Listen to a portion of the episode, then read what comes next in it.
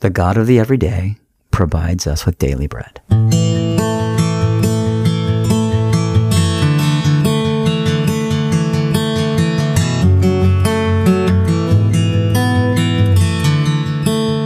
Hello and welcome to You Matter, a Spring Hills podcast. I'm Josh Meyer. Thanks for joining us today on our Going Deeper episode. Our Going Deeper episodes give you the opportunity to go theologically deeper and uncover gems of scriptural truth to enhance your spiritual formation journey. As our church grows, we want you to feel loved and cared for. And a part of caring for someone is allowing our hearts to be seen so that you can feel intimately connected to us as we love, live, and lead like Jesus Christ. Today, we are going deeper on this past weekend's sermon titled Faith That Works with the scripture of James chapter 2. Today, I have Pastor Tom on the show to help me go deeper. Pastor Tom, how's it going? Josh, I'm doing great. I am having a fantastic Tuesday, and I'm very excited about shooting this pod with you today, my friend. Shooting this pod. We're getting after some abbreviations there. I like it. All right. Who has time to say the word podcast when you can just say pod? Right, seriously. We're just, you know, we're too cool for school on that one. All right. So, hey, look, um, aside from the fact that the Buckeyes are 7 and 0 and things are looking up and up, although we don't have a five star quarterback at the helm, it seems like um, energies are good. I feel like at the mm. church, you're really in a nice little rhythm there. I'm feeling led spiritually at the heart level by the mm. sermons that you're giving. So thank, Thank you. you. so much for that. I do know that this is part of the reason why we created what we're creating here to let our congregation know how much we love them and all of you out there who have maybe have not never attended our church that we love you so much mm. this is an opportunity for you to know pastor tom's heart and for you to get some more fruit as to what he just couldn't simply cover in the church sermon so tom this past week what did you want to go after but you couldn't Yeah, thanks, Josh. I, I always appreciate this question. You know, when I was preparing the sermon and preparing to preach, um, it's it's a long section of scripture. It was all of James chapter two. That's twenty six verses specifically, and I knew it would probably form feel more like a survey, you know, of James chapter two than than me going verse by verse through it. Um, something that James does say that I didn't really touch on in the sermon, but I would like to talk about right now, actually happens in James chapter 2, verse 5. Now just listen to this, Josh. James says, Listen, my dear brothers and sisters, has not God chosen those who are poor in the eyes of the world to be rich in faith and to inherit the kingdom he promised those who love him? So really, James is saying to us, and I want all the podcast listeners to just think about this for a second. James is saying to us, those who are poor, those who do not have as much physical wealth, uh, actually have a spiritual advantage. They have an advantage spiritually. And what we understand that advantage to be is that if you uh, possess physical wealth, um, in abundance, or you're comfortable. Um, you're not worried about, you know, where your next meal is going to come from. You're not worried about um, paying for your kids' college. You're not worried about can I afford a car. Um, then, then um, you're disadvantaged. James says if you're the, the rich are disadvantaged and the poor are advantaged. Why? Why would that be? And here's why. Uh, because when you're poor, you have to depend on God. God, you you understand clearly that God is your source for all that you need in life. You never mistake the fact that, yeah, I can just pay for that myself, or yeah, I'll take that out of out of out of petty cash for the week, or yeah, I've got I've got a lot of miscellaneous uh, money in my budget, so I'll just pay for that, no problem. You really are focused on God as the supply and the provision of your life. And James brings that that really in focus to us. And I think you know in our community, we're we're here in Granville, Ohio, and um, Licking County, Ohio specifically, and and there are some in our congregation and our community that struggle financially, and some that struggle mightily financially. And we do a lot as a church to help them out. We we have a food pantry here. We do things like Thanksgiving baskets. We're giving meals to families for Thanksgiving, and we want we want to help. We want to be a source of help in our community. We've got a ministry called His Hope, where we also pay medical bills and help with utilities. And you know, we're very careful never to give money, um, but we'll help pay bills for people and and, and stand in the gap for them um, in that way. Um, but most people, you know, in Licking County and most that come to Spring Hills are in a financial position where they might need to be reminded of this principle from James. Having financial wealth can be a spiritual disadvantage. So, so the way you the way you overcome that to have the advantage is see your wealth in the right way. Sometimes that that verse uh, is misquoted that says uh, money is the the root of all evil. It doesn't say that. The verse says the love of money is the root of all evil. Um, we want, we really want to think of money and wealth in the right way. We want to see it the right way, which is to say, um, I can't depend on my wealth. I have to depend on God, even though I have a steady income and I'm not living paycheck to paycheck. Somebody should say to themselves, I still have to see everything I own belongs to God. Every blessing I have comes from God and I depend on God as my source, my strength, my peace, my life. God is who I'm depending on. When you are disadvantaged financially, it's easy to see that. When you're more advantaged financially, you've got to work to see the reality. Now, I do think the Bible gives us actually a, a very interesting reframing of wealth. And I'm going to read that, Josh, to you right now and our podcast listeners. Sure. Uh, this is in Proverbs chapter 30, and Proverbs chapter 30 is attributed to a man named Agur. And Agur prays a prayer in Proverbs 30. Let me read the prayer to you. Agur says in verse 7, he prays this Two things I ask of you, Lord. Do not refuse me before I die. Give me neither, listen, give me neither poverty nor riches, but give me only my daily bread. Very interesting. Don't let me be poor, God. Don't let me be rich. Just give me my daily bread. Why? The next verse says so. Here's why. Verse 9. Otherwise, I may have too much and disown you and say, Who is the Lord? Or I may become poor and steal and so dishonor the name of my God. Actually, in this verse 9, we see the heart of what James is saying in James chapter 2, which is the idea that if you are financially wealthy, you might, and this is what Proverbs you know 39 says, you might disown God by saying, Who's God? I don't need God. I have everything I need in the material wealth that I possess. Now, also he's praying, don't let me become poor because I don't want to become poor and then I might contemplate stealing, you know, to have what I need. And he prays this beautiful thing. And people have spiritualized this, but it also applies in a very practical way. God, just give me today my daily bread. Now it becomes spiritualized hmm. because Jesus prays in Lord's Prayer, give us today our daily bread. Um, and some say he's talking about communion or he's talking about spiritual fellowship with God. That's, that's the daily bread. But, but really he's no doubt praying Jesus and also Agur for give me just what I need for today just my daily bread because God, I depend on you. Josh, I love the look on your face. Podcast listeners, you can't see it. It's it's a it's a majestic look on uh, Josh Meyer's face right now. What are you thinking, Josh, as I as I talk about this? I, oh, oh my gosh, I'm just I, I'm getting excited at the proverb itself and how it sheds light on this. And I think the reality, and from what I'm hearing from you, is that it Agur is asking for the dependency on yeah. the God of the everyday. Mm-hmm. And that in our affluence, we can operate from the flesh. Right. And almost feel like we don't need God. And then from our you know, maybe from a place of being so deprived and the physical, you know, maybe poor and things, we can function to, to say the flesh will operate out of that posture and, you know, want to steal and take for itself to need what its daily sustenance is. And it, honestly, it was painting a picture for me because it was taking me back to when I was a little boy and my aunt had passed away and we had taken in five of her nine children. Wow. For a short period mm. of time. And so my brothers and I went to a parochial school, a Christian school at that time, but we couldn't afford to take in the interim five of my cousins and send them to a, a, Christian school. We had one income or like one and a half incomes, and my parents could really just barely make ends meet as it is. But we felt called by God to help take in our mm-hmm. cousins. It was a very special time for me, remembering to kind of almost feeling like I had older siblings and some younger siblings at the time. It was a very small, tiny white house, and we were jam packed in there and a lot of love. But what I learned later down the road, was that we had just enough every day, mm-hmm. even to the point when my parents knew that maybe the next day they might not have enough food. And then people from church would anonymously show up and drop off grocery yeah. bags on our mm-hmm. front door. Beautiful.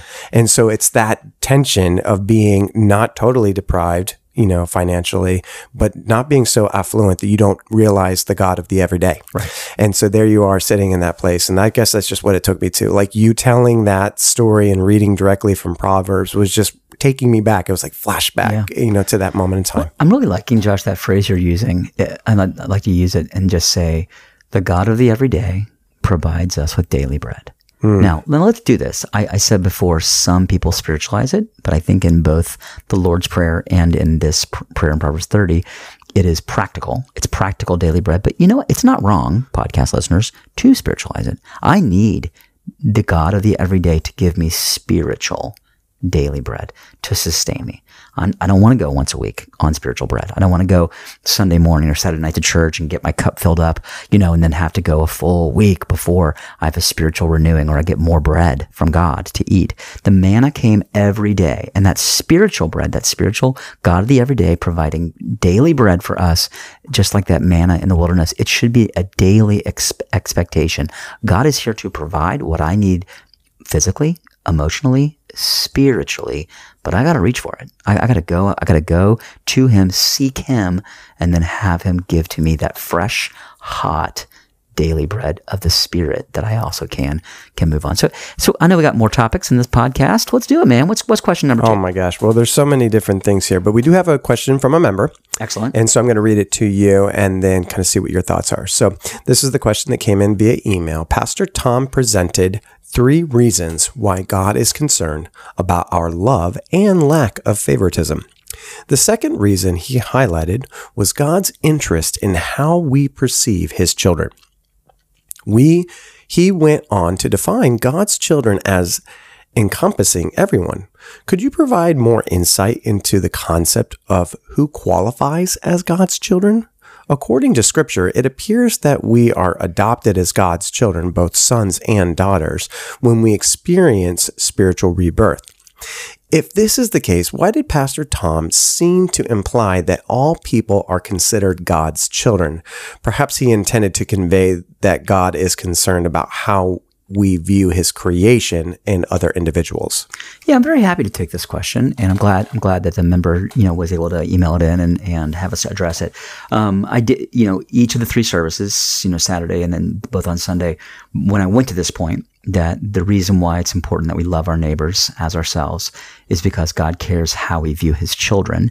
And I actually did say all three times. Um, and and now we're talking more specifically about Christians. So I would agree with the question that would say we really would only consider someone a child of God if they have accepted Christ and they've been adopted as his children, as the, the question says. Um, really, the Bible gives us that in both ways. It, it, lets us conceive of ourselves as God's children, rather by being born again. That that would be you're you're born as a child of God because you're born again, or you can think of yourself as an adopted child of God. The, the language is there really for both, um, and I think the biblical language extends to both because it calls us to really understand this concept. Um, I am so made new in Christ that it's like I have been, or it is more literal. I literally have been born again.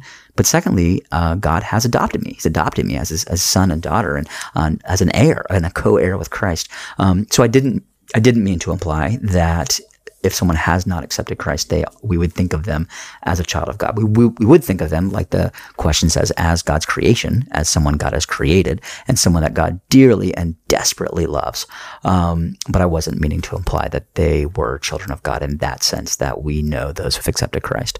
I did feel, Josh, like that point I was making, and I know I got a little emotional when I was making the point um, because I feel it in my heart that if someone, if someone loves my children, if someone sees my children for who they are and loves them, it really touches me. And I, I do think it's a practical thing to consider that when we love God's children, he's, he, it glorifies him. He's, he, you know, a, a, term we sometimes use when we think of God, as we say, it just, it just makes God smile. Um, it just, it makes God so happy when we see one of his children. Um, and we're, and we're able to say, you know what? I just, because God loves you, I love you. Um, and I'm able to really receive that, you know, that from him as well. So that, that's my thought on question two. I'm glad it was asked. I'm glad to clarify it and answer it. Um, and it is a tricky concept because sometimes people will say like they're accepting an Emmy award or something, and they're like, you know, we're all God's children, you know, or, or something along those lines. I didn't, I didn't mean to imply that. I, I certainly uh, meant to imply uh, those who have accepted Christ are God's children, but also we should love them, uh, love our neighbors as ourselves. Yeah. I think we should love all absolutely yes creation as the, even the potential to be God's children, as it you know as it as it is called for our evangelism. I mean, the fact that we're made in the image of God.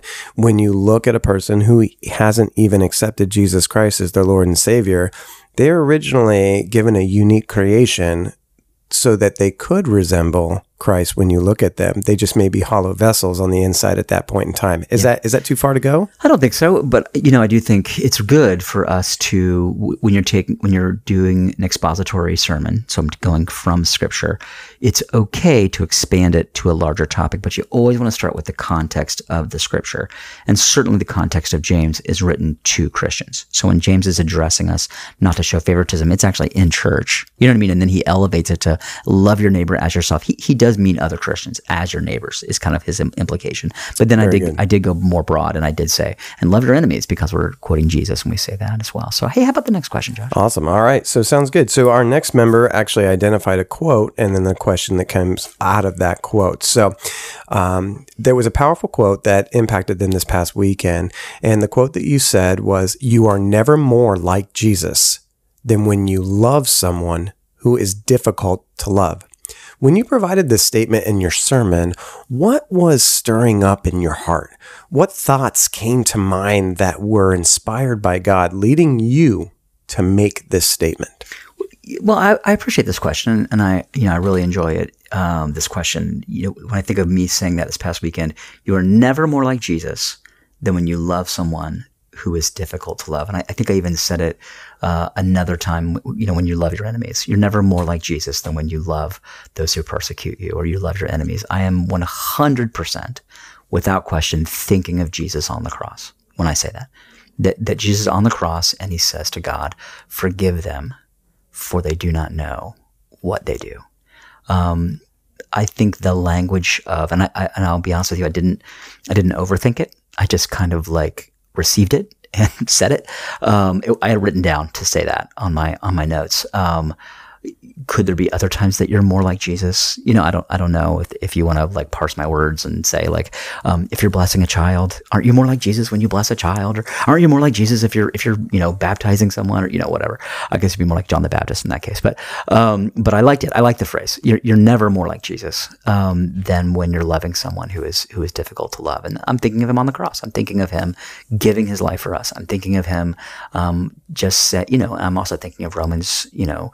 Um, Um, where it says God demonstrates his love for us in this while we were still sinners. Christ died for us. That's that's his love. Mm-hmm. So when we are loving someone who's still there, who's still in sin, who's not seeking God or, or is even making our lives difficult, um, then I think we are we are very much like Jesus in that in that sense.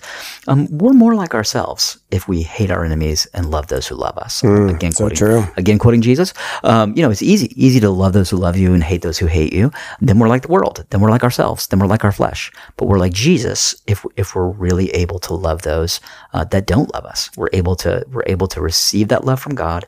Let that love from God flourish in our hearts and and then love others. And it kind of begs the question, Josh. And I don't want to go left turn on the podcast here, but it kind of begs the question. Um, if I was listening to this podcast, I'd be thinking, couldn't you guys talk about how you do that? Like the fact that we should do it is not a mystery. It's very clear in Scripture that we should love our neighbor as ourselves, love our enemy. More more to the point, how how do we begin to love people that are so difficult to love or so hard to love? And I would say a couple thoughts about how we do it. Number one, first and foremost, I think that love comes from abiding in Christ. Number one, first and foremost, as we abide in Christ, as we are living our lives literally with Him and through Him, and we're walking through our day in prayer. We're walking through our day, including God, thinking of God, really grabbing that that fruit, you know, from that uh, from that chapter in John 15, abiding in Christ. I think that makes all things possible, but it makes loving our enemies possible. Um, I did mention in the sermon last weekend, Josh, that I, I had been to uh, Jordan in a refugee camp, and I've been to Iraq in a refugee camp, and I was actually in Iraq, um, and they arranged for us to meet a local pastor Now, this pastor, um, his brother pastored a church in the city I was in, which is Erbil in northern Iraq. This pastor actually pastored a church in Baghdad. Um, and he was one of the only pastors in the Middle East that was able to pastor uh, an evangelical church, which is kind of a rare thing in the Middle East, and see Muslims come to Christ. They call them uh, wow. Muslim background believers. So they were Muslim and then they accepted Christ. And he did it through kind of a house church movement was kind of what he did. But then he he pursued like once a quarter all the house churches come together and they would all come together. There was, there was like 300 people coming together for worship.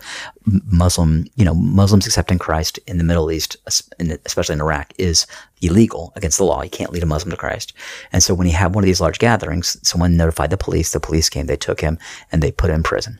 And so he's sitting with us in Iraq telling us a story that he was about 23 hours a day, hands tied behind his back on his knees in a prison cell not just in a small cell, hands tied behind his back, on his knees, couldn't stand up. I mean, imagine how your body would feel, you know, 23 hours a day. The other hour, they would let him walk, you know, in the, in the yard or whatever. And he literally said he sat there praying for his captives, praying for those, praying for a chance to share Christ with his guards, loving them, loving these people that were persecuting him because he understood what Jesus knew. They don't know. They don't know what they're doing. They're trying to defend a faith that is it isn't real. Um, but I know Jesus, and He's real, and He's praying for that opportunity to share Christ with a guard. Um, and I think that's an example of someone loving their enemies. They would those, those guards would certainly say he was their enemy. They imprisoned him uh, wrongfully, perhaps. Uh, wasn't right to do that, but they, you know, he was able to love them in that in that case. So I think abiding in Christ is the way that we find love for others. And then I'd say, second of all, pray for it. If you if you know you're called to love someone who is very difficult to love, maybe this is someone in your family, maybe it's a neighbor, a coworker, classmate. Um, pray, ask God, God, give me love for them. Let me love that person uh, in the way in the way that you love them. Let me see it. Open my eyes and just keep praying for it. Keep abiding in Christ. Keep praying for that love uh, to be found in your heart. Hmm. Yeah, I love that. So one of the things that I, I'm hearing from you that I think is really beautiful is is the a in order to be like Christ when it comes to loving someone who is difficult to love is to make sure that you're connected to the vine, Absolutely. abide in Christ. Yes. And then also just almost in congruent to what we said per, uh, prior was the God, having that need for the God of the everyday. So, because when right. you have that need and you're cognizant of the fact that, wow, this is a difficult situation, I need to press into this. Um, I need you, Jesus, for this very difficult situation. And, and sometimes it's hard for you in your own uh, in your own vessel in your own ways to actually try to love you you realize wow in this difficult way i can't do it without you jesus I can't do it without you. And then even furthermore, like take it on as a compliment and, and, as an opportunity. Wow, I get to be more like Jesus Christ in this difficult situation. It's easier for me to love someone who I'm getting along with. I get along with you yeah. all the time. It's right. easy for me. Yeah. I can still be like Jesus in that moment. There's moments when I want to give you a hug and I'm just like, oh, I just love that guy. I can't wait to see him. But when a time is very difficult, for example, like uh, my heart's drawn to the application piece of this. So I'm thinking about being a parent of a child who is in the throes of puberty right mm-hmm. now, and he has lots of fun. Podcast listeners, pray for Josh. Pray, pray. I've, I've, been there. I had three girls you had in high school, girls. in the I house just have at one the same boy time. right now. Yeah. but it, it, there's these moments when they're difficult to love, and you say, "Oh wow!" In this moment, a do I? Yes, I need you, Jesus. And then B, um, I need to press in into the reality that I get to be more like you in this difficult circumstance. And the same thing goes for your marriages. Mm-hmm. If you're in a situation when things have amplified and you are having struggles with your spouse or there's tensions or for whatever reason, it's just difficult right now. Don't look at that and be so down on yourself, but rather look at that as the opportunity to say, Jesus, you've invited me into this. I need you today.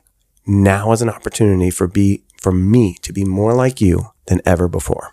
So let me just say, Josh, that I think you've you know you brought us back in a, in a really practical and great way. Because probably few of our podcast listeners are going to find someone imprisoning them or, you know, truly, um, you know, persecuting them in that way. But it is those family relationships like marriage where we probably can find the people that we love, but in this moment, you're pretty difficult to love. Um, you, you, remind me of a, a, book. I just want to recommend this book to our podcast listeners. It's called Sacred Marriage. Uh, Gary Thomas, Sacred Marriage, and he poses a question: What if marriage isn't to make you happy, but to make you holy? And he in the book he proposes the idea that the difficulties of marriage should draw us to Christ. That if we're really struggling with our spouse, that should draw us to Christ. That that when our spouse becomes the person who can at times be difficult to love, we got to go to God, abide in Him, hear from God, be reminded. And he says in the book, I just love this quote. He he says, um, "Don't forget, God let you choose." God let you pick the person that you married. Uh, it was your choice. You're the one that put, you're the one that picked him. Um, now let that relationship begin to transform who you are. So that's just a, quick thought. I know we have oh, one, more yeah. question. You want, to get into another it? question. Yeah, one hundred percent. Yeah, but just one last little comment on that. When when things are difficult, you can't go to that person in your marriage to be the source of the solution. You have to go to God to be the source of the solution. So not only is it an opportunity to be more like Christ, but it is an opportunity to go to the actual appropriate source rather than taking your question to the spouse to be validated by them. You need to be validated by Christ and be instructed by Christ in order to be more like Christ in that difficult situation. Absolutely. That's beautiful. We do have one last closeout um, question and comment. So on Saturday night, you made the statement that it is more important that we know who we are loving into the kingdom. Can you elaborate a little bit more about that? Yeah, Saturday night I, I used an illustration of the church in China uh, under persecution, uh, kind of under the idea of uh, faith that works, faith uh, moving into action, and how the Chinese church had to go underground to a house church movement, but they saw Christians go from 2 million to 60 million uh, under deep persecution. And I gave the principles for a house church. And the fourth one, I didn't do it Sunday morning, didn't didn't make it Sunday morning, but I, the fourth one that I shared was the fourth principle of a Chinese house church is to know who you're loving into the kingdom.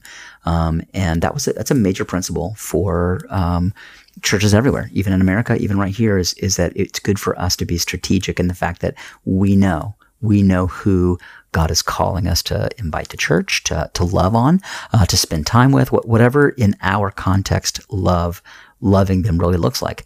Um, if it's if it's your neighbor who's a um, you know recently widowed and you go rake her let rake her lawn because that's how God's calling you to love her, um, that's the way you're loving her. If it's if it's a, a, lonely person that you're that is a coworker and you're like, hey, let's go to lunch and let's go let's hang out. That's how you're loving them. How you love them can look different, but it's that you know God's calling you to a person to then be be the one that can invite them to church to share about Christ, to really speak into their life through the love that you're giving them. Um, I'm just thinking about my dad. Actually, Josh, as I'm as I'm saying this, um, my parents lived on Loudon Street in Granville for about 32 years. As a matter of fact, I'm sorry, no, 23 years. I don't know why I jumped at 32. I switched a little dyslexia. Mild dyslexia. Yeah, a little bit of mild dyslexia in that, in that year's 23 years. Um, but their neighbor. Uh, uh, was a his, his entire family had accepted Christ except the, the dad. And my dad just took him on as his uh, Christian project was to share Christ with him, love him, tease him, build a relationship with him, and really just took on that relationship. That's that's one person at that time. My dad's pastoring a large church. He's doing all kinds of Christian ministry, but he still knew there are people that was my neighbor in this case. I'm just pouring out my heart. I'm spending time with them. I'm talking to him. I'm inviting him to church. I'm, I'm bringing the gospel. And when that man was baptized and he accepted Christ, his entire family uh, just said, thank you. Th- thank you that you took on this project from God to reach out and to reach someone that was far, far from God. We should know that too. Who, who specifically, beyond everything else we're doing, who specifically that doesn't know Christ is God calling us to love into the kingdom? It's a great question for each of us. So, mm. podcast listeners, I'm going to pray and I'm going to ask you as I pray and as I pause in this prayer that you would ask God, who is a God? Maybe it's one of your children, maybe it's a parent, maybe it's a coworker, like I mentioned before, but who, a neighbor, who is it? Who's God calling you to love into the kingdom? Do you mind, Josh, if I just close out in prayer? Definitely. Let's go for it. Uh, let's pray. Father, we thank you uh, for this podcast and we thank you for the ability to talk through the message we um, heard or, or preached in my case this past weekend. And we just ask God for further wisdom from James chapter 2. But right now, God, on this point of loving someone into the kingdom, I pray every person listening to this podcast, as I pause now, they would in that pause pray and say, God, show me, reveal a name to me, bring a face to mind. Who are you calling me to love into the kingdom right now? Here's the pause. Father, we thank you for all the work you do in our lives, and we thank you for this time to connect with you and with each other. I pray those listening heard our hearts, that God, they matter, that they matter to you, and that they are critically important, God, in your plan to reach this world with the love of Jesus Christ. It's in his name we pray. Amen. Amen. And thank you so much for joining us on today's Going Deeper podcast episode. Just remember that faith that works is faith that loves, not judges. And please reimagine how we should view others. And thank you so much for joining us on today's episode. If you are interested in submitting questions for our pastors to answer and you are a member of our church, please feel free to email me at joshm at springhillschurch.org or info at springhillschurch.org. Again, thank you so much for joining us today on this episode, please remember more important than anything else, you are welcomed here, you are loved, and you matter.